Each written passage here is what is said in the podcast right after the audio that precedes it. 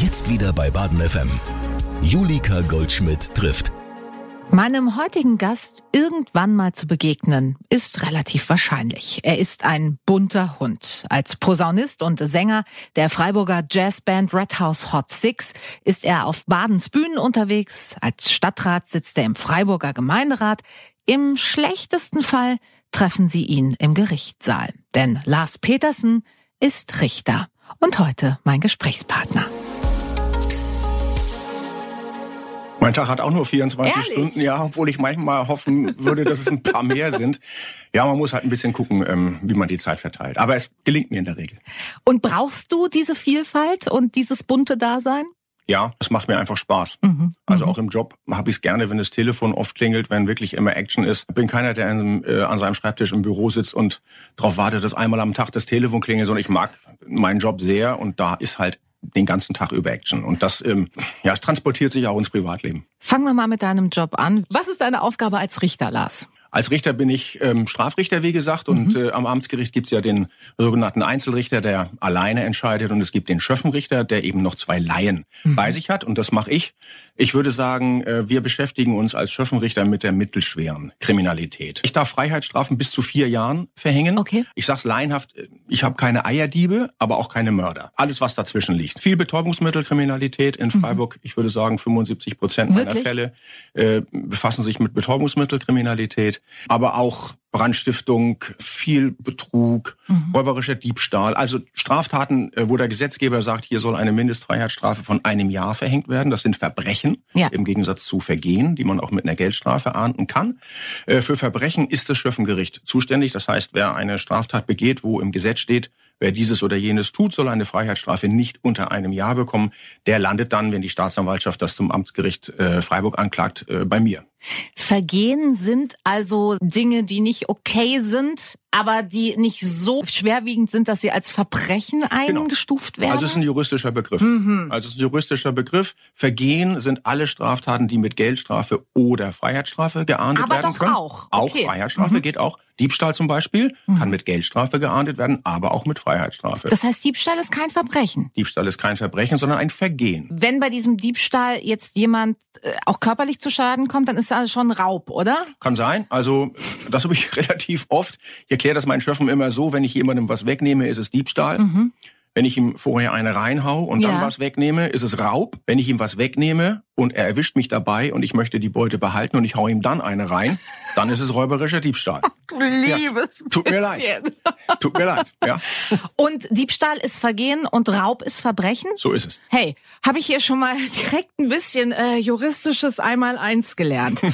du bist, hast du gerade gesagt, Schöffenrichter. Das heißt, du hast zwei Laien an deiner Seite. Wie wird man Schöffe? Da muss man sich, ähm, man wird vorgeschlagen äh, und wird dann auf fünf Jahre vom ähm, als als Schöffe gewählt. Mhm. Ja, wir haben großes Interesse daran in Freiburg. Alle fünf Jahre machen wir ähm, Informationsveranstaltungen und bei der letzten Informationsveranstaltung im Bürgerhaus Zähringen äh, war von der Stadt organisiert. Mein Schöffenrichterkollege und ich saßen mit auf der Bühne, um Fragen zu beantworten. Das Bürgerhaus Zähringen war voll. Tatsächlich. Vor Corona, der Parkettbereich war komplett voll und im ersten Rang war auch alle Plätze belegt, weil es ein großes Interesse dran Mhm. gibt, äh, an äh, Laienrichtern äh, das Schöffenamt auszuüben. Warum gibt es diese Laienrichter? Warum sind die wichtig? Ich muss sagen, es gibt Leute, die das am liebsten ablehnen würden und sagen, äh, wir brauchen nicht die Amateure, sondern das sollen doch lieber die Profis machen. Ich stehe nicht auf dem Standpunkt. Es ist nach meiner Meinung sehr wichtig, dass wir die Schöffen haben, und zwar aus folgendem Grund. Für mich sind die Schöffen die Multiplikatoren in die Öffentlichkeit. Ja? Mein Idealfall ist zum Beispiel immer, dass abends nach der Musikprobe oder nach einem Kegelabend sitzen die Leute in der Kneipe am Stammtisch und einer fängt an zu sagen, da ist ein Vergewaltiger nur zu einer Bewährungsstrafe verurteilt worden. Was ist eigentlich los in Deutschland? Und Ja. dann ist mein Idealfall, dass ein Schöffe vielleicht dabei ist und sich dann zu Wort meldet und sagt, Moment, ich bin Schöffe am Amtsgericht. Ich kenne solche Fälle, vielleicht nicht den hier, aber ich kenne solche Fälle. Und es kommt tatsächlich vor, dass jemand, der eine Vergewaltigung begangen hat, auch mit einer Bewährungsstrafe äh, verurteilt wird. Also die Schöffen sind sozusagen die Multiplikatoren, können Binnensicht aus dem Justizapparat, das ist ja immer noch für viele Leute ein Klar. Buch mit sieben Siegeln, Ja. die Schöffen können das nach außen transportieren. Und das ist mir sehr wichtig und deswegen bin ich ein starker Verfechter des äh, Schöffenrichtertums. Weil du es gerade angesprochen hast, eine Vergewaltigung kann auch mit einer Bewährungsstrafe ausgehen. Wie kann das sein? Naja gut, im Gesetz steht bei einer Vergewaltigung Freiheitsstrafe nicht unter einem Jahr, mhm. also auch ein Verbrechen. Bei Steigerungsmöglichkeiten Freiheitsstrafe nicht unter zwei Jahren, dann sind wir schon im Bereich, wo keine Bewährung mehr möglich ist. Ja. Aber wie bei allen Straftaten muss man sich, glaube ich, davon lösen, äh, schwarz-weiß zu malen. Sondern es gibt auch bei ähm, Vergewaltigungen Fälle, wo man sagen kann, hier ist zwar einer Frau schlimmes Unrecht widerfahren, aber es ist ein Fall, der damit geahndet werden kann, dass eine Freiheitsstrafe ausgesprochen wird, aber dann zur Bewährung. Also das ist durchaus durchaus denkbar. Welche Faktoren müssen da reinspielen oder kann man das so pauschal nicht sagen? Naja gut, man kann sagen, es gibt zum Beispiel Fälle, in denen das Opfer selber vielleicht im persönlichen Nahbereich Opfer mhm. eines sexuellen Übergriffs war und selber sagt, habe ich auch schon erlebt, ich möchte gar nicht, dass der bestraft wird. Okay. Der hat sich bei mir entschuldigt, war eine Ausnahmesituation mhm. ähm, äh, und ich habe kein Interesse dran, dass er dafür ins Gefängnis geht zum mhm. Beispiel. Mhm. Und das muss man natürlich berücksichtigen. Es wäre falsch, das komplett zu ignorieren. Trotzdem wird er wegen eines Verbrechens bestraft, aber man sieht schon daran, vielleicht nicht mit einer Freiheitsstrafe von einer, äh, einer, einer Anzahl an Jahren, die nicht mehr bewährungsfähig ist. Vielleicht das auch nochmal zur Erläuterung. Ab zwei Jahren Freiheitsstrafe ist Bewährung nicht mehr möglich. Okay. Ja, also alles, was bis zu zwei Jahren ist, kann die Vollstreckung der Strafe zur Bewährung ausgesetzt werden. Und ich habe solche Fälle auch schon gehabt, wo das Opfer selber dann gesagt hat, habe kein Interesse daran, dass er bestraft. Er hat sich bei mir entschuldigt. Mhm. Und äh, wenn das denn einer ist, der vielleicht Familie hat und Kinder hat, im Berufsleben steht, dann würde unter Umständen durch Vollstreckung der Strafe mehr kaputt gemacht werden als, als sonst. Das heißt, es ist auch deine Aufgabe als Richter, die ganze Geschichte im Blick zu haben. Natürlich. Es wäre falsch, wenn man ähm, wenn man nicht sich die Person genau anguckt. Mhm. Oft wird ja auch in, ähm, einfach als als Totschlagsargument gesagt, ha, der hat nur eine äh, behauptet, er hätte eine schlimme Kindheit ja, gehabt. Ja. Das liest man ja immer wieder. Ja. Ich will das in dieser Deutlichkeit natürlich so nicht unterschreiben, aber es wäre falsch, wenn man sich das nicht anguckt. Mhm. Und deswegen nimmt bei mir in der Verhandlung die Befragung des Angeklagten zur Person großen Raum ein. Mhm. Ja, ich möchte schon wissen, wer das ist und was der ja. gemacht hat. Und deswegen ähm, muss man sich das schon wirklich alles sehr genau angucken. Geht denn dein, sagen wir mal, ganz persönliches und intuitives und emotionales rechtliches ähm, Gewissen und Verständnis mit dem des Richters Lars Petersen immer Hand in Hand? In der Regel schon. Ja. Ähm, machen wir uns nichts vor, Richter sind auch Menschen. Und Eben. die eigenen eigenen äh, Wertevorstellungen und eigene Prägungen, die kann man nicht aus. Ich war auch viele Jahre Familienrichter mhm. und als Familienrichter ist noch deutlicher. Wer selber eine alleinerziehende Mutter ist und nebenher Halbtagsrichterin, wird vielleicht andere ja. Anforderungen haben an das, was man einer Frau zumuten kann, äh, finanziell auf eigenen Beinen zu stehen, als eine Hausfrau, die ähm, nie gearbeitet hat und ihre drei Kinder ähm, deswegen in der Zeit betreut hat und von einer Richterin ähm, sich mit einer Richterin befassen muss in einem familienrechtlichen Streit, die eben genau dieses mhm. ähm, Rollenbild auch viele Jahre gelebt hat. Also das im Familienrecht kommt es noch deutlicher ja. zum Ausdruck. Wo ich wirklich teilweise mit mir schwanke, ist die Frage im Betäubungsmittelrecht. Wir wissen, ähm, dass... Ist auch schön, dass du dabei schwankst. Ja, ich muss mich hier fast festhalten. So ein bisschen wackeliger Stuhl, hier sieht man ja. zum Glück nicht. Da ist es für mich wirklich in der Tat schwierig, manchmal zu verstehen, wieso der Genuss von Cannabis in Deutschland nach wie vor kriminalisiert wird. Mhm. Ich halte die Cannabis-Prohibition für gescheitert. Das muss ich in dieser Deutlichkeit so sagen. Vielleicht ein Fall, wo es mir wirklich klar wurde, war ein junger Mann, der Mitte 20 war und im Kaiserstuhl wohnte und bei dem man zu Hause, weil der Nachbar das gesehen hatte, was wächst denn bei dem auf dem Balkon und dann sah das aus wie eine ähm, Cannabispflanze mhm. und dann ist die Polizei gekommen und hat bei ihm zu Hause durchsucht und man hat ein Grow-Zelt gefunden, in dem er Marihuana angebaut ja. hat. Und es war so viel Marihuana, dass die nicht geringe Menge überschritten war, was auch dazu führte, dass es ein Verbrechen war. Okay. Deswegen Anklage zum Schöffengericht. Dann hatten wir diesen jungen Mann dort sitzen. Der junge Mann war ein Strich in der Landschaft. Er war nämlich schon mit HIV auf die Welt gekommen. Oh nein und sagte, dass er ähm, im Prinzip unter Appetitlosigkeit leidet. Das konnte man ihm auch ansehen. Ja. Äh, und dass er abends gerne mal ähm, einen Joint raucht, weil er dann auch Appetit bekommt. Mhm. Es gab keinerlei Anhaltspunkte dafür, dass der Mann irgendwie jemandem was davon verkauft. Nichts, keine Schuldnerlisten, äh, kein Bargeld, was man bei ja. ihm zu Hause gefunden hat. Also diese, diese typischen Indizien, die darauf hindeuten könnten, dass jemand handelt mit Betäubungsmitteln. Nichts dergleichen. Er war wirklich nur dran, weil er dieses Betäubungsmittel besessen hat. Mhm. So. Und da habe ich ihn gefragt, was ist denn so sein Plan für die Zukunft? Das frage ich auch immer, die mhm. Angeklagten. Ja, ich frage erstmal so den Hintergrund ab und dann frage ich sie, was ist dein Plan für die Zukunft? Dann hat er gesagt, ich möchte gerne mal wieder an einem Fahrrad herumschrauben. Das macht mir Spaß. Das mhm. war der Lebensplan eines 25-jährigen HIV-positiven jungen Mannes aus dem Kaiserstuhl, ja. der nicht vorbestraft war und der nur abends sein Hash-Joint ähm, geraucht hat. Und da habe ich mich gefragt, was wäre eigentlich, wenn der im Kaiserstuhl sitzt und nicht sein eigenes Marihuana raucht, sondern wenn der jeden Abend anderthalb Flaschen von seinem eigenen Spätburgunder trinken würde. Ja. Das wäre im Kaiserstuhl, übertreib jetzt mal ein bisschen, vermutlich sozial adäquates Verhalten. Ja? Folklore. Ja. Und was ist jetzt eigentlich der Grund dafür, dass wir diesen Mann bestrafen mhm. für dieses Verhalten? Und als Strafrichter stehe ich auf dem Standpunkt, soll ich sozial schädliches Verhalten ahnden. Mhm. Ich habe bei diesem jungen Mann Schwierigkeiten äh, gehabt, ein sozial schädliches Verhalten festzustellen. Und deswegen ist die Betäubungsmittel, ähm, äh, die Problematik von Cannabis da sehe ich, um auf deine Frage zurückzukommen, wirklich manchmal schlagen zwei Herzen in meiner ja. Brust. Wie bist du denn dann in diesem Fall vorgegangen? Also wie weit ist denn dein Handlungsspielraum in so einem Fall? Ich muss das Gesetz anwenden. Ja. Der junge Mann hat, glaube ich, eine sehr milde glaube sogar eine milde Geldstrafe nur bekommen. Ja. Obwohl, es gibt juristische Möglichkeiten, auch von diesem Verbrechenstatbestand, haben wir mhm. gelernt, äh, herunterzukommen, sodass äh, möglicherweise sogar auch nur eine Geldstrafe rauskommt. Also er ist eine, mit einer sehr milden Strafe geahndet worden. Die Staatsanwaltschaft hat das auch akzeptiert, der okay. Verteidiger sowieso. Meine beiden Schöffen waren auch der Auffassung, um Gottes Willen der arme mhm. junge Mann. Aber er ist natürlich verurteilt worden. Welche Rolle spielen denn Emotionen im Gerichtssaal deinerseits? Also, dass da viele Emotionen sind, das ist äh, unschwer vorstellbar. Aber wie emotional darfst du sein? Wie gesagt, ich bin auch nur ein Mensch. Mhm. Und ähm, ich muss natürlich während der Verhandlung ähm, mich schon im Zaum haben. Klar. Ja, wann ich dann auch zeigen kann, was in mir selber vorgeht, ist in der Urteilsbegründung. Mhm. Also wenn ein Urteil gesprochen ist und ich es begründe, dann unterbricht mich auch keiner. Da kann ich dann auch ärgerlich werden, wenn man mich dann unterbricht. Da kann ich dann deutliche Worte finden. Aber in der Hauptverhandlung selber muss ich mich, muss ich mich zurückhalten mhm. und objektiv den Sachverhalt aufklären. Wo ich allerdings durchaus mal richtig ärgerlich werden kann, ist, wenn Leute zu spät kommen. Ja. ja.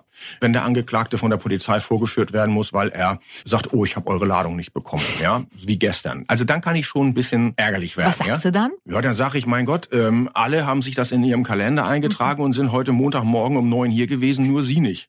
Ja. Obwohl sie wissen, dass diese Verhandlung läuft. Es ist nämlich der dritte Versuch, den wir mit ihnen hier machen. Mhm.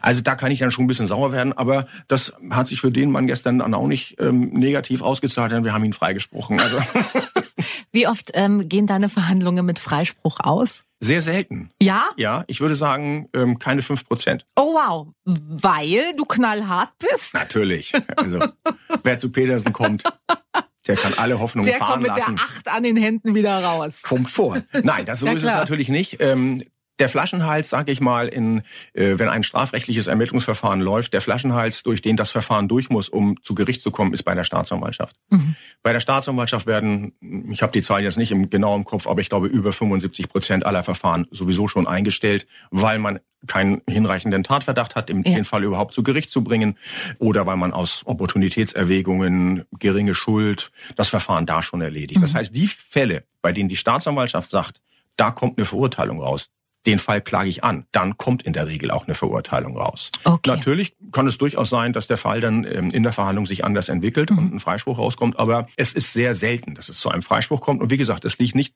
nicht an mir, sondern das ist bei allen Strafrichtern so, sondern äh, weil eben die, der Flaschenhals, sagte ich ja, bei der Staatsanwaltschaft okay. liegt. Da werden, wird ein Großteil der Fälle schon ähm, äh, sozusagen tot gemacht. Und Freispruch äh, ist dann äh, quasi das Mittel der Wahl, wenn die Beweislage nicht ausreichend ist? Ja. Oder du hast gerade gesagt, wenn sich die Verhandlung anders entwickelt, ist ja. das dann meist der Fall? Genau. Also gestern hatten wir zum Beispiel einen Fall, da hat uns ähm, ein Mann, ein Mann war angeklagt, weil er mit dem falschen 10-Euro-Schein bezahlt haben soll. Ach. Auch ein Verbrechen. Freiheitsstrafe nicht unter einem Jahr. Oh wow. Und der, dieser 10-Euro-Schein, da war groß Copy drauf gedruckt. Also Er hat den eingesetzt in dem Supermarkt seines Vertrauens, wo man ihn persönlich kannte. Er machte ein bisschen verspulten Eindruck, würde ich mal sagen. Und er hat gesagt, das war einfach nur ein Irrtum. Ich hatte mhm. den zwar in meinem Geldbeutel und ich wollte den, äh, ich wollte den eigentlich an meinen Kühlschrank mit dem Magneten hängen, weil ich ein Faible für solche Sachen habe. Nun gut, wir müssen es ihm widerlegen.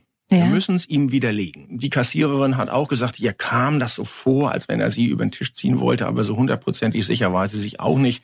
Hätte also durchaus sein können, dass das einer ist, der halt, äh, aus warum auch immer, die Kopie eines 10-Euro-Scheins im Geldbeutel mhm. hat und aus Versehen den eingesetzt hat. Viele Leute werden sagen, so ein dummes Zeug, das hat er sich doch ausgedacht. Vielleicht war es so. Ja. Vielleicht war es aber auch nicht so. Im Zweifel für den Angeklagten. Im Zweifel für den Angeklagten. Kommen wir nochmal zurück zu deinen Schöffen, Lars. Du hast gesagt, die werden vorgeschlagen. Von wem? Von den Gemeinden. Äh, man kann sich auch selber bewerben, mhm. um Schöffe zu werden. Äh, kann man auch alles nachlesen. Ich glaube, die Stadt Freiburg hat da auf der Homepage relativ gute Informationen, wie mhm. man Schöffe mhm. werden kann. Die derzeitige Schöffenperiode läuft, wenn ich es richtig im Kopf habe, noch bis Ende 23. Mhm. Ähm, das heißt, ähm, ähm, jetzt in zwei Jahren fangen wir langsam wieder an, dafür zu werben. Mhm. Ich halte das für eine sehr gute Lösung, wie es in Baden-Württemberg gemacht wird, dass die Schöffen äh, zum Teil zumindest vorgeschlagen werden, weil das dazu führt, dass ich viele Schöffen habe, die sowieso schon qua Beruf über ihren Tellerrand hinausblicken. Also wenn zum Beispiel die Gemeinde Iringen der Stadt Freiburg Schöffen vorschlagen soll, wen nimmt sie dann? Möglicherweise Leute, die dort im Gemeinderat sitzen. Ja. Möglicherweise den Personalratsvorsitzenden des größten Arbeitgebers mhm. am Ort. Mhm. Alles sowas habe ich gehabt. Und das sind dann alles Leute, die Interesse haben und die auch Menschenkenntnis haben und wie gesagt über ihren eigenen Tellerrand schon mal hinausblicken. Und das finde ich sehr gut. Aber du brauchst im Grunde jetzt nicht Voraussetzung XY. Nein. Das nicht. Den Schöffen wird welche Aufgabe zuteil? Also du hast äh, quasi von der von dir erwünschten Aufgabe, dass sie Multiplikatoren ins Volk sozusagen mhm. sind, gesprochen, aber wirklich vor Ort an deiner Seite im Gericht, welchen Job haben die da? Den gleichen wie ich. Wirklich? Ja. Ohne juristische Kenntnisse ja, im Grunde. Ohne juristische Kenntnisse. Sie haben in der Verhandlung auch das Fragerecht. Mhm. Also ich leite natürlich die Verhandlung und ich bin auch derjenige, der als erstes äh, den Angeklagten natürlich befragt mhm. oder die Zeugen vernimmt. Aber nach mir kommen die Schöffen dran und ich gebe den Schöffen auch das Fragerecht. Ja. Und wenn der Schöffe eine Frage hat, dann soll er soll er die Frage dann natürlich auch stellen. Und im Beratungszimmer sind die Schöffen genauso wie ich stimmberechtigt und da wir für die entscheidenden Fragen, die sich im Beratungszimmer stellen, eine Zweidrittelmehrheit brauchen, können die Schöffen mich überstimmen. Wie oft kommt das vor? Nie. ich wollte gerade sagen, dann erübrigt sich die Frage, wie du damit umgehst. Äh, also es ist noch nicht vorgekommen, weil eben, wie gesagt, da spannen wir, kann man ja den Bogen zurückspannen. Ich würde sagen, 95 Prozent der Fälle enden mit einer Verurteilung. Ja. Und das sehen die Schöffen natürlich auch. Mhm. Wenn einer ein Geständnis abgelegt hat, dann geht es manchmal um Fragen, Bewährung ja oder nein. Okay. Oder oft ist es den Schöffen besonders wichtig, dass, äh, wenn der, der Staatsanwalt dann im Plädoyer sagt, und schließlich, wenn wir schon Bewährung ihm geben, dann soll er aber noch 100 Arbeitsstunden ableisten. Mhm. Dann fangen die Schöffen im Beratungszimmer oft damit an zu sagen, ja, das finde ich eine gute Idee, das mit den 100 Arbeitsstunden. Und ich muss dann, meine Aufgabe ist dann zu sagen, okay, fangen wir mal vorne an. Sind wir dann überzeugt, dass das überhaupt war, der Täter? Mhm. Okay, wenn wir das haben, dann wissen wir. Dann müssen wir prüfen, wie hat er sich überhaupt strafbar gemacht? Aha, war das also Betrug? Ja, es war Betrug. Okay, wie bestrafen wir ihn denn? Was spricht für ihn? Was spricht gegen ihn? Aha, mhm. wir kommen zu einem Jahr Freiheitsstrafe. Dann kommt die nächste Frage, gibt Bewährung? Ja oder nein? Ah, er, er kriegt also Bewährung. Okay, also geht er nicht ins Gefängnis. Okay, und was kriegt er für Auflagen? Und jetzt können wir über die Arbeitsstunden sprechen. Also ich muss die Schöffen so ein bisschen dazu bringen, auch strukturiert vorzugehen, Schritt für Schritt. Oft ist es dann natürlich so, dass die Schritte, die ich jetzt eben ja. genannt habe, alle klar sind. Ja. ja. Wenn einer ein Geständnis abgelegt hat, dass er im Betrug äh, im, im, im Internet was betrügerisch erworben mhm. hat,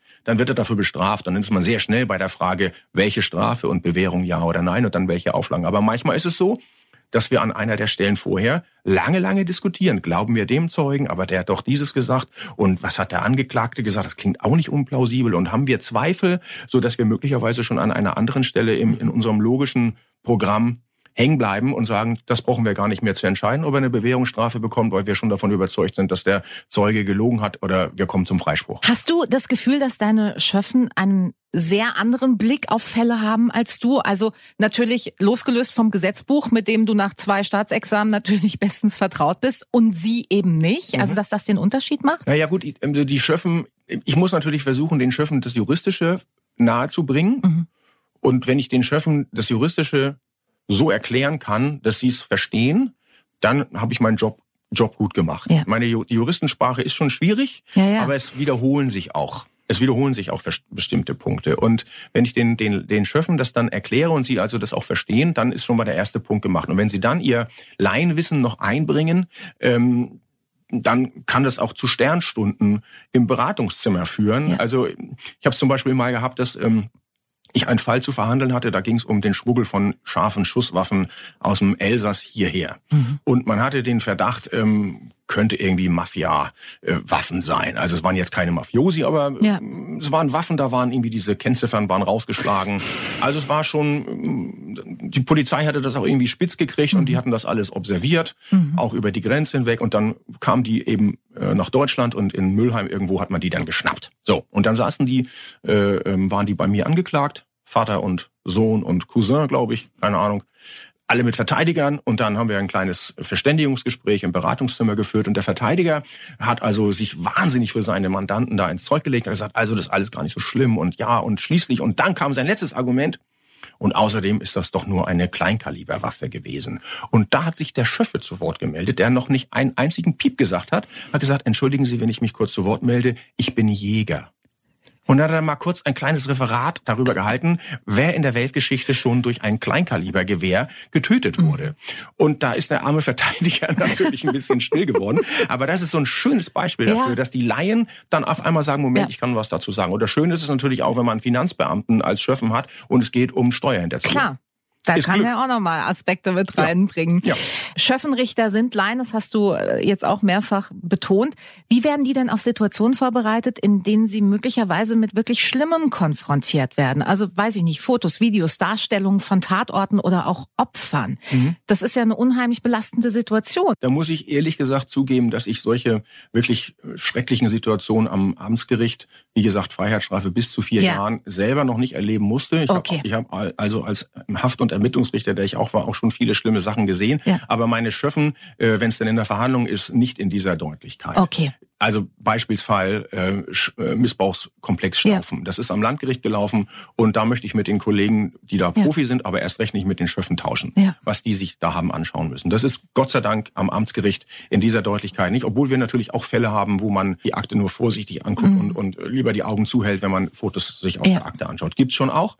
Aber ähm, ich glaube, was für die Schöffen eher auch, auch, was sie mitnimmt, ist, wenn man zum Beispiel ein Opfer eines sexuellen Übergriffs in der Verhandlung als Zeuge hört oder als Zeugin hört und die Frau dann anfängt zu weinen ja. und, und wirklich man noch merkt, was da in der Frau vorgegangen ist. Das ist für die Schöffen natürlich, die es so selten erleben, natürlich noch, noch schlimmer als, als für mich. Ja, wie gehst du damit um? Also hast du natürlich nach einigen Jahren jetzt im Beruf dann einfach die nötige Professionalität, um deine Gefühle da rauszuhalten oder? Ja, also ich meine, ich, das nützt ja nichts, wenn ich mitweine. Nee. Ja, also deswegen muss ich einfach versuchen, die Leute wieder einzufangen mhm. und sie zu beruhigen mhm. und auch natürlich zu sagen, sollen wir mal unterbrechen ja. oder dann versuchen wir ein Glas Wasser zu holen mhm. oder versuchen auch durch die Verhandlungsführung darauf Einfluss zu nehmen. Man kann ja dann auch bestimmte Verfahrensbeteiligte ausschließen oder die Öffentlichkeit ist ja. dann weg, dass das ja. Vergewaltigungsopfer nicht äh, in diesem Riesensaal in der Mitte auf dem Stuhl sitzt, hinten ist eine Schulklasse, links ist der Staatsanwalt, rechts ist der Angeklagte mit seinem Verteidiger und vorne sitzt das Gericht, auch alles Männer möglicherweise. Das kann natürlich für das Opfer nochmal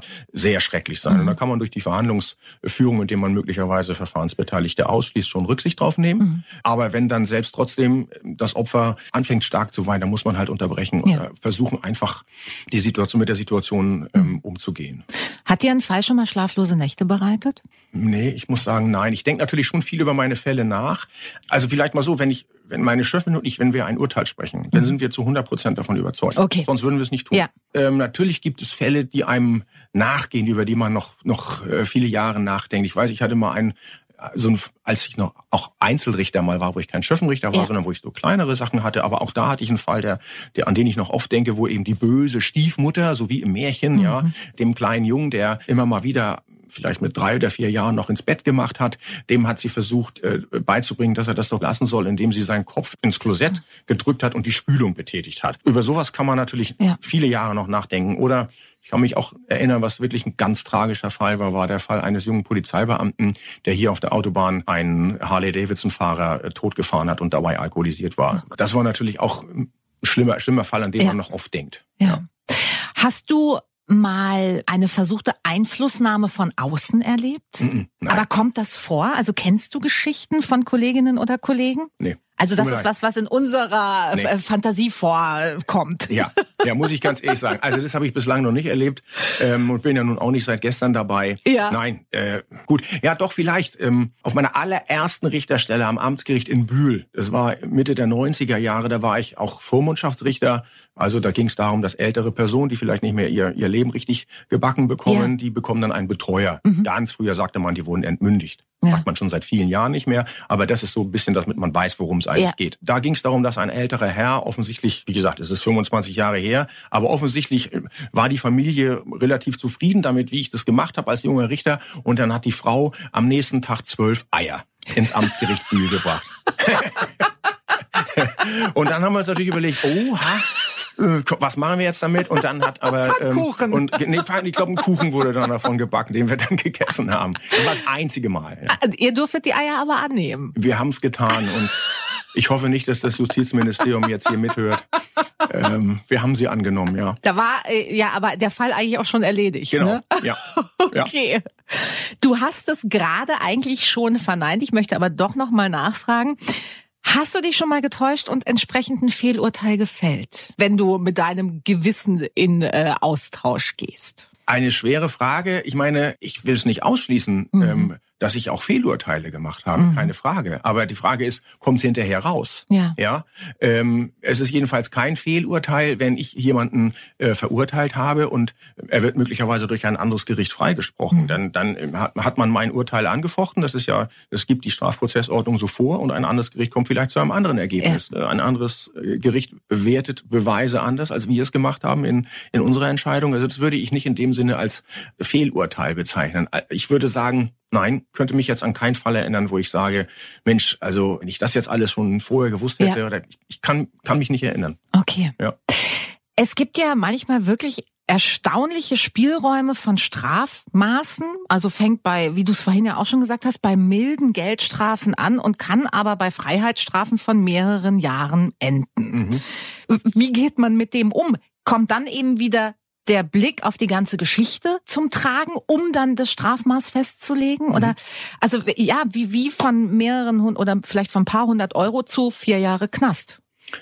Ja, das ist natürlich eine, eine, eine schwere Frage, muss ich dir recht geben. Ähm, beispielsweise im Betäubungsmittelrecht oder auch in, in den ganzen äh, mhm. Verbrechenstatbeständen, wo es heißt Freiheitsstrafe nicht unter einem Jahr. Mhm. Da muss man dann weiterlesen, Klammer auf, bis zu 15 Jahren. Das mhm. heißt, ich mhm. habe bei, wenn einer mit einem Kilo Marihuana ankommt mhm. und da ist die nicht geringe Menge sicher überschritten, also Was Verbrechen. ist denn die nicht geringe Menge?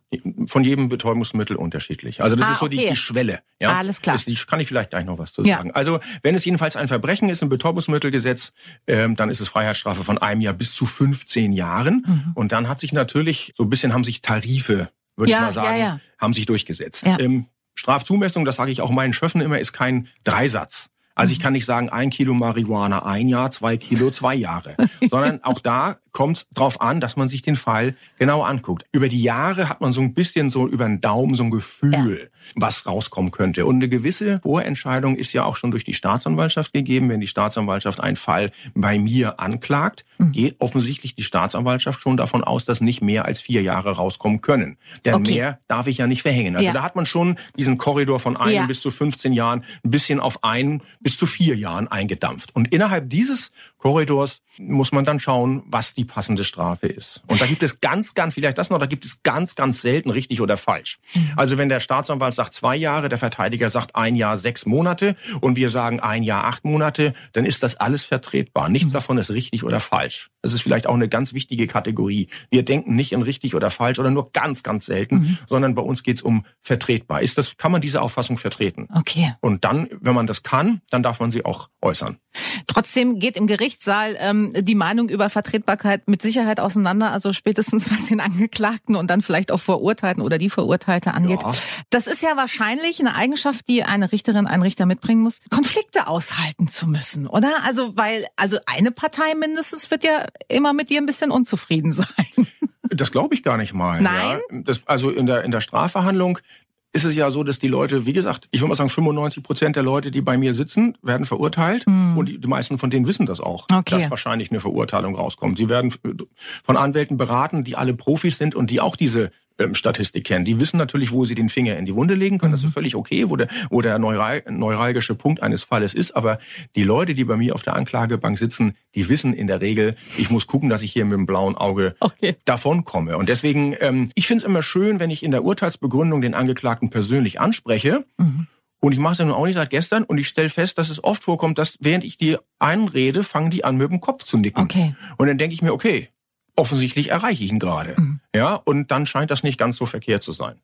Hast du schon mal absurde Situationen im Gerichtssaal erlebt? Also keine Ahnung, dass jemand sehr ausfällig geworden ist oder äh, handgreiflich oder solche Geschichten. Vielleicht bin ich jetzt ein bisschen von Gerichtsshows eingenommen. Nee, das gibt's. Also ich würde mal sagen, der weitaus größte Teil der Verhandlungen bei mir, die sind in sehr ruhigem mhm. Fahrwasser. Mhm. Ja, wie gesagt, ich kann schon auch ich kann jede Eskalationsstufe mitgehen, um es mal vielleicht so zu sagen. Ja. ja. Aber ähm, ich rufe ungern die nächste Eskalationsstufe an, sondern das müssen dann schon andere tun. Aber ich gehe gerne mit.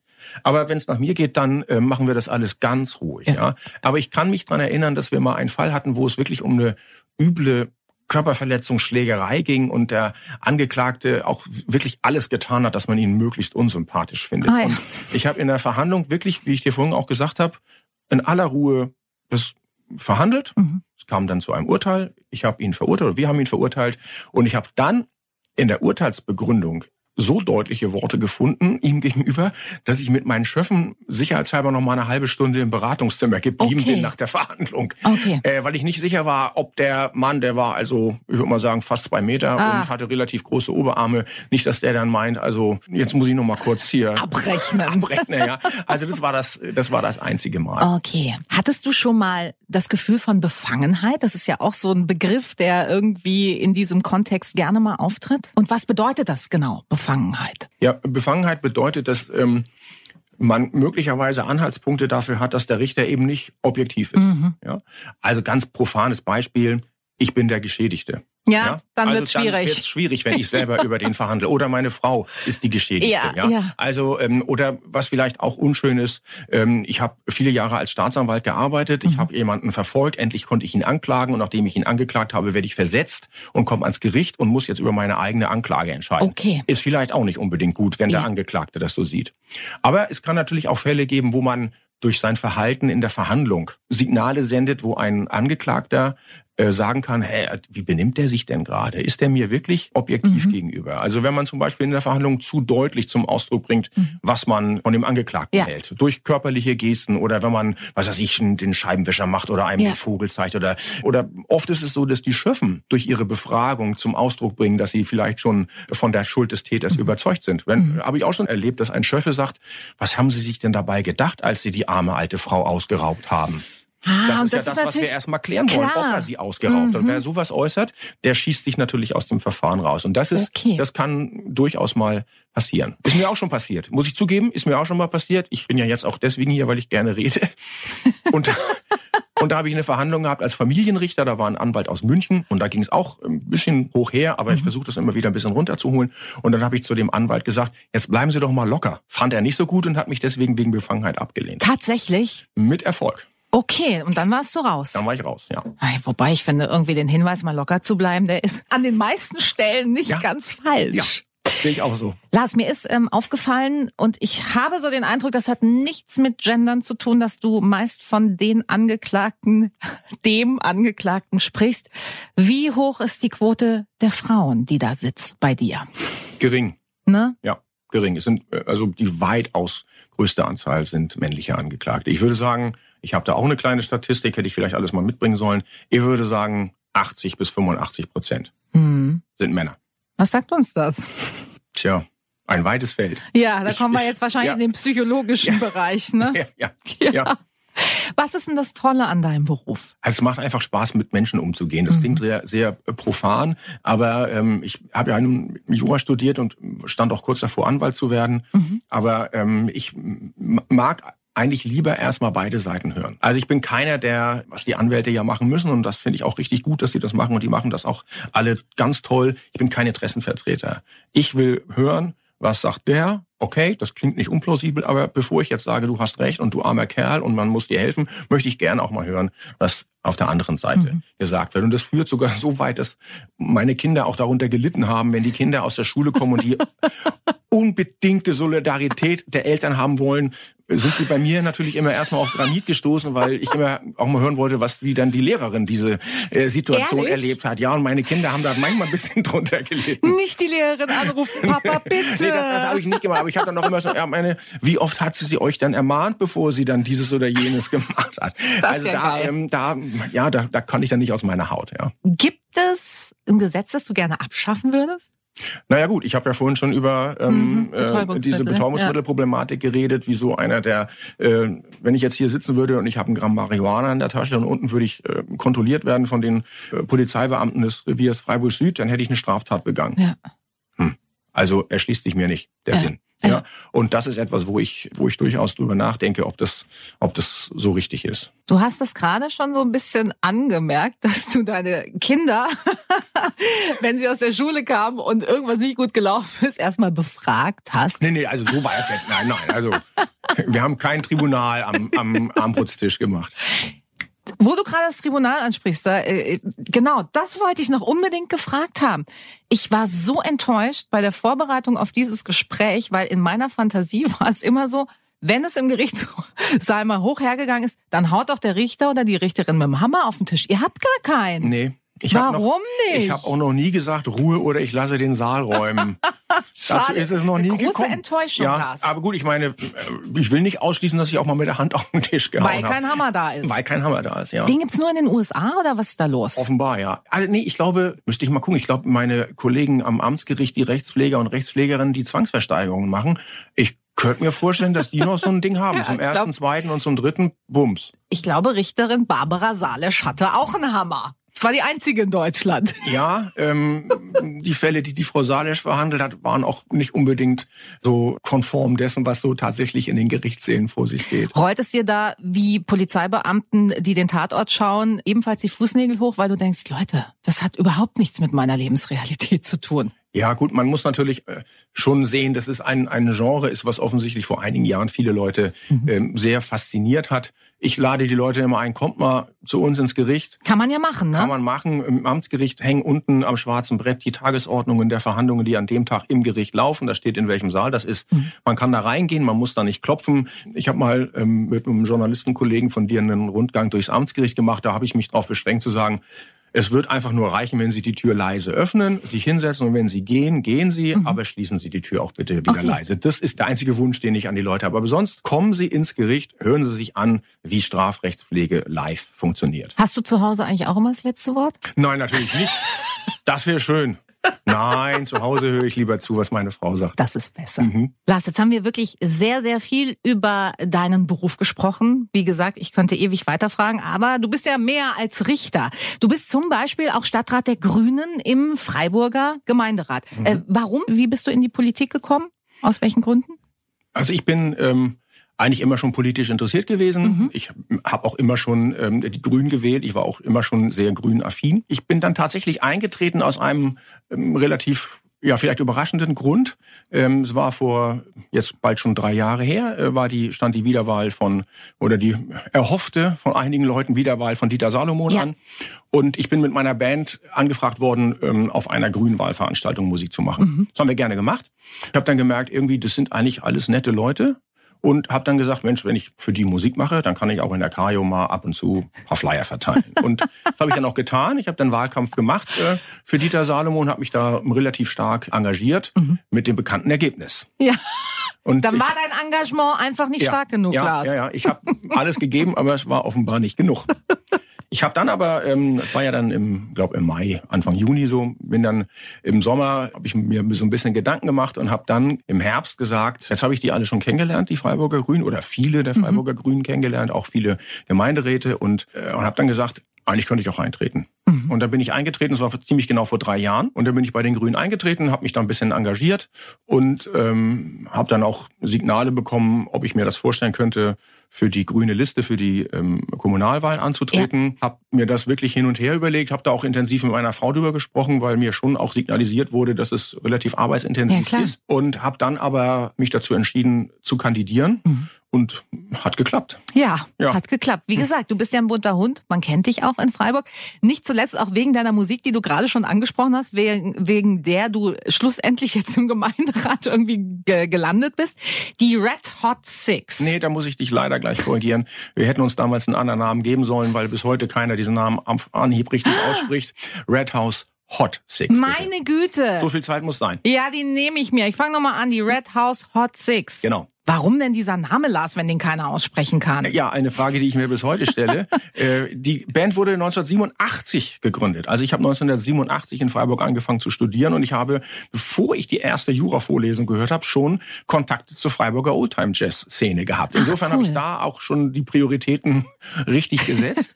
und ich bin, gut, es ist jetzt schon bald 35, 34 Jahre her, bin der Letzte aus der Originalbesetzung. Ach was, ja. Gründungsmitglied. Gründungsmitglied der Red House Hot Six unterwegs und wir haben damals äh, uns eigentlich so benannt, weil wir äh, ganz profan schon gedacht, äh, vielleicht kommen wir irgendwie mit der Rothausbrauerei ins Geschäft. Ah. äh, hat natürlich nicht geklappt, weil die Rothausbrauerei, ich habe den damals sogar als, als junger Jurastudent einen ganz nettes, einen netten Brief geschrieben mhm. und haben die mir im Prinzip zurückgeschrieben, ja, das sei ja total toll, dass es da diese Jazzband gäbe, aber sie bräuchten eigentlich gar keine Werbung zu machen für ihr Bier äh, und deswegen würden sie von einer weiteren oder künftigen Zusammenarbeit auch absehen wollen. Fand ich total nett.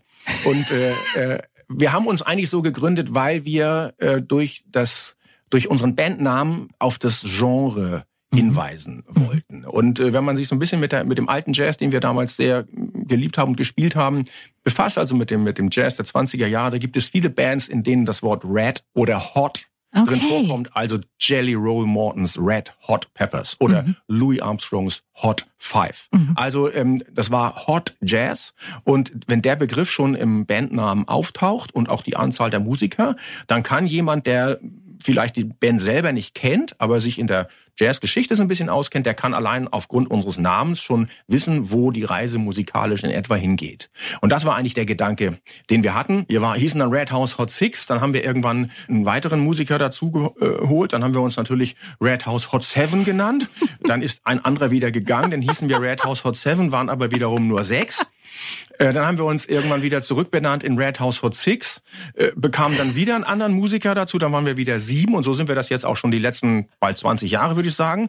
Und wir haben es jetzt dabei belassen, wir sind zwar sieben ja. Musiker, heißen aber Red House Hot Six, weil wir auch die Feststellung getroffen haben, Veranstalter bringen diese Verbindung nicht auf Anhieb zustande. Ja. Einer hat mal zu uns gesagt, ah, Red House Hot Six, wie viele Musiker seid ihr denn?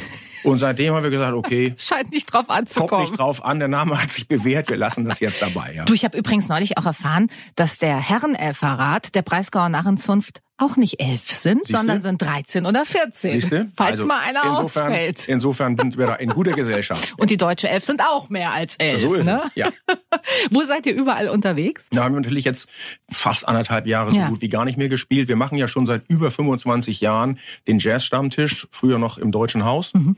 Jeden ersten Mittwoch im Monat. Und jetzt machen wir das auch schon, seit die Wirtsleute vom Deutschen Haus auf den großen Meierhof umgezogen sind, sind wir mit umgezogen ja. und machen das jetzt auch schon, ja, seit die da sind. Mhm. Ich glaube, wir haben inzwischen ja, kann man ja ausrechnen, wenn man das 25 Jahre lang macht und man macht es einmal im Monat, ja. dann sind das zwölf im Jahr. Also kann man sich ausrechnen, wie oft wir das inzwischen oft. gemacht haben. Sehr oft.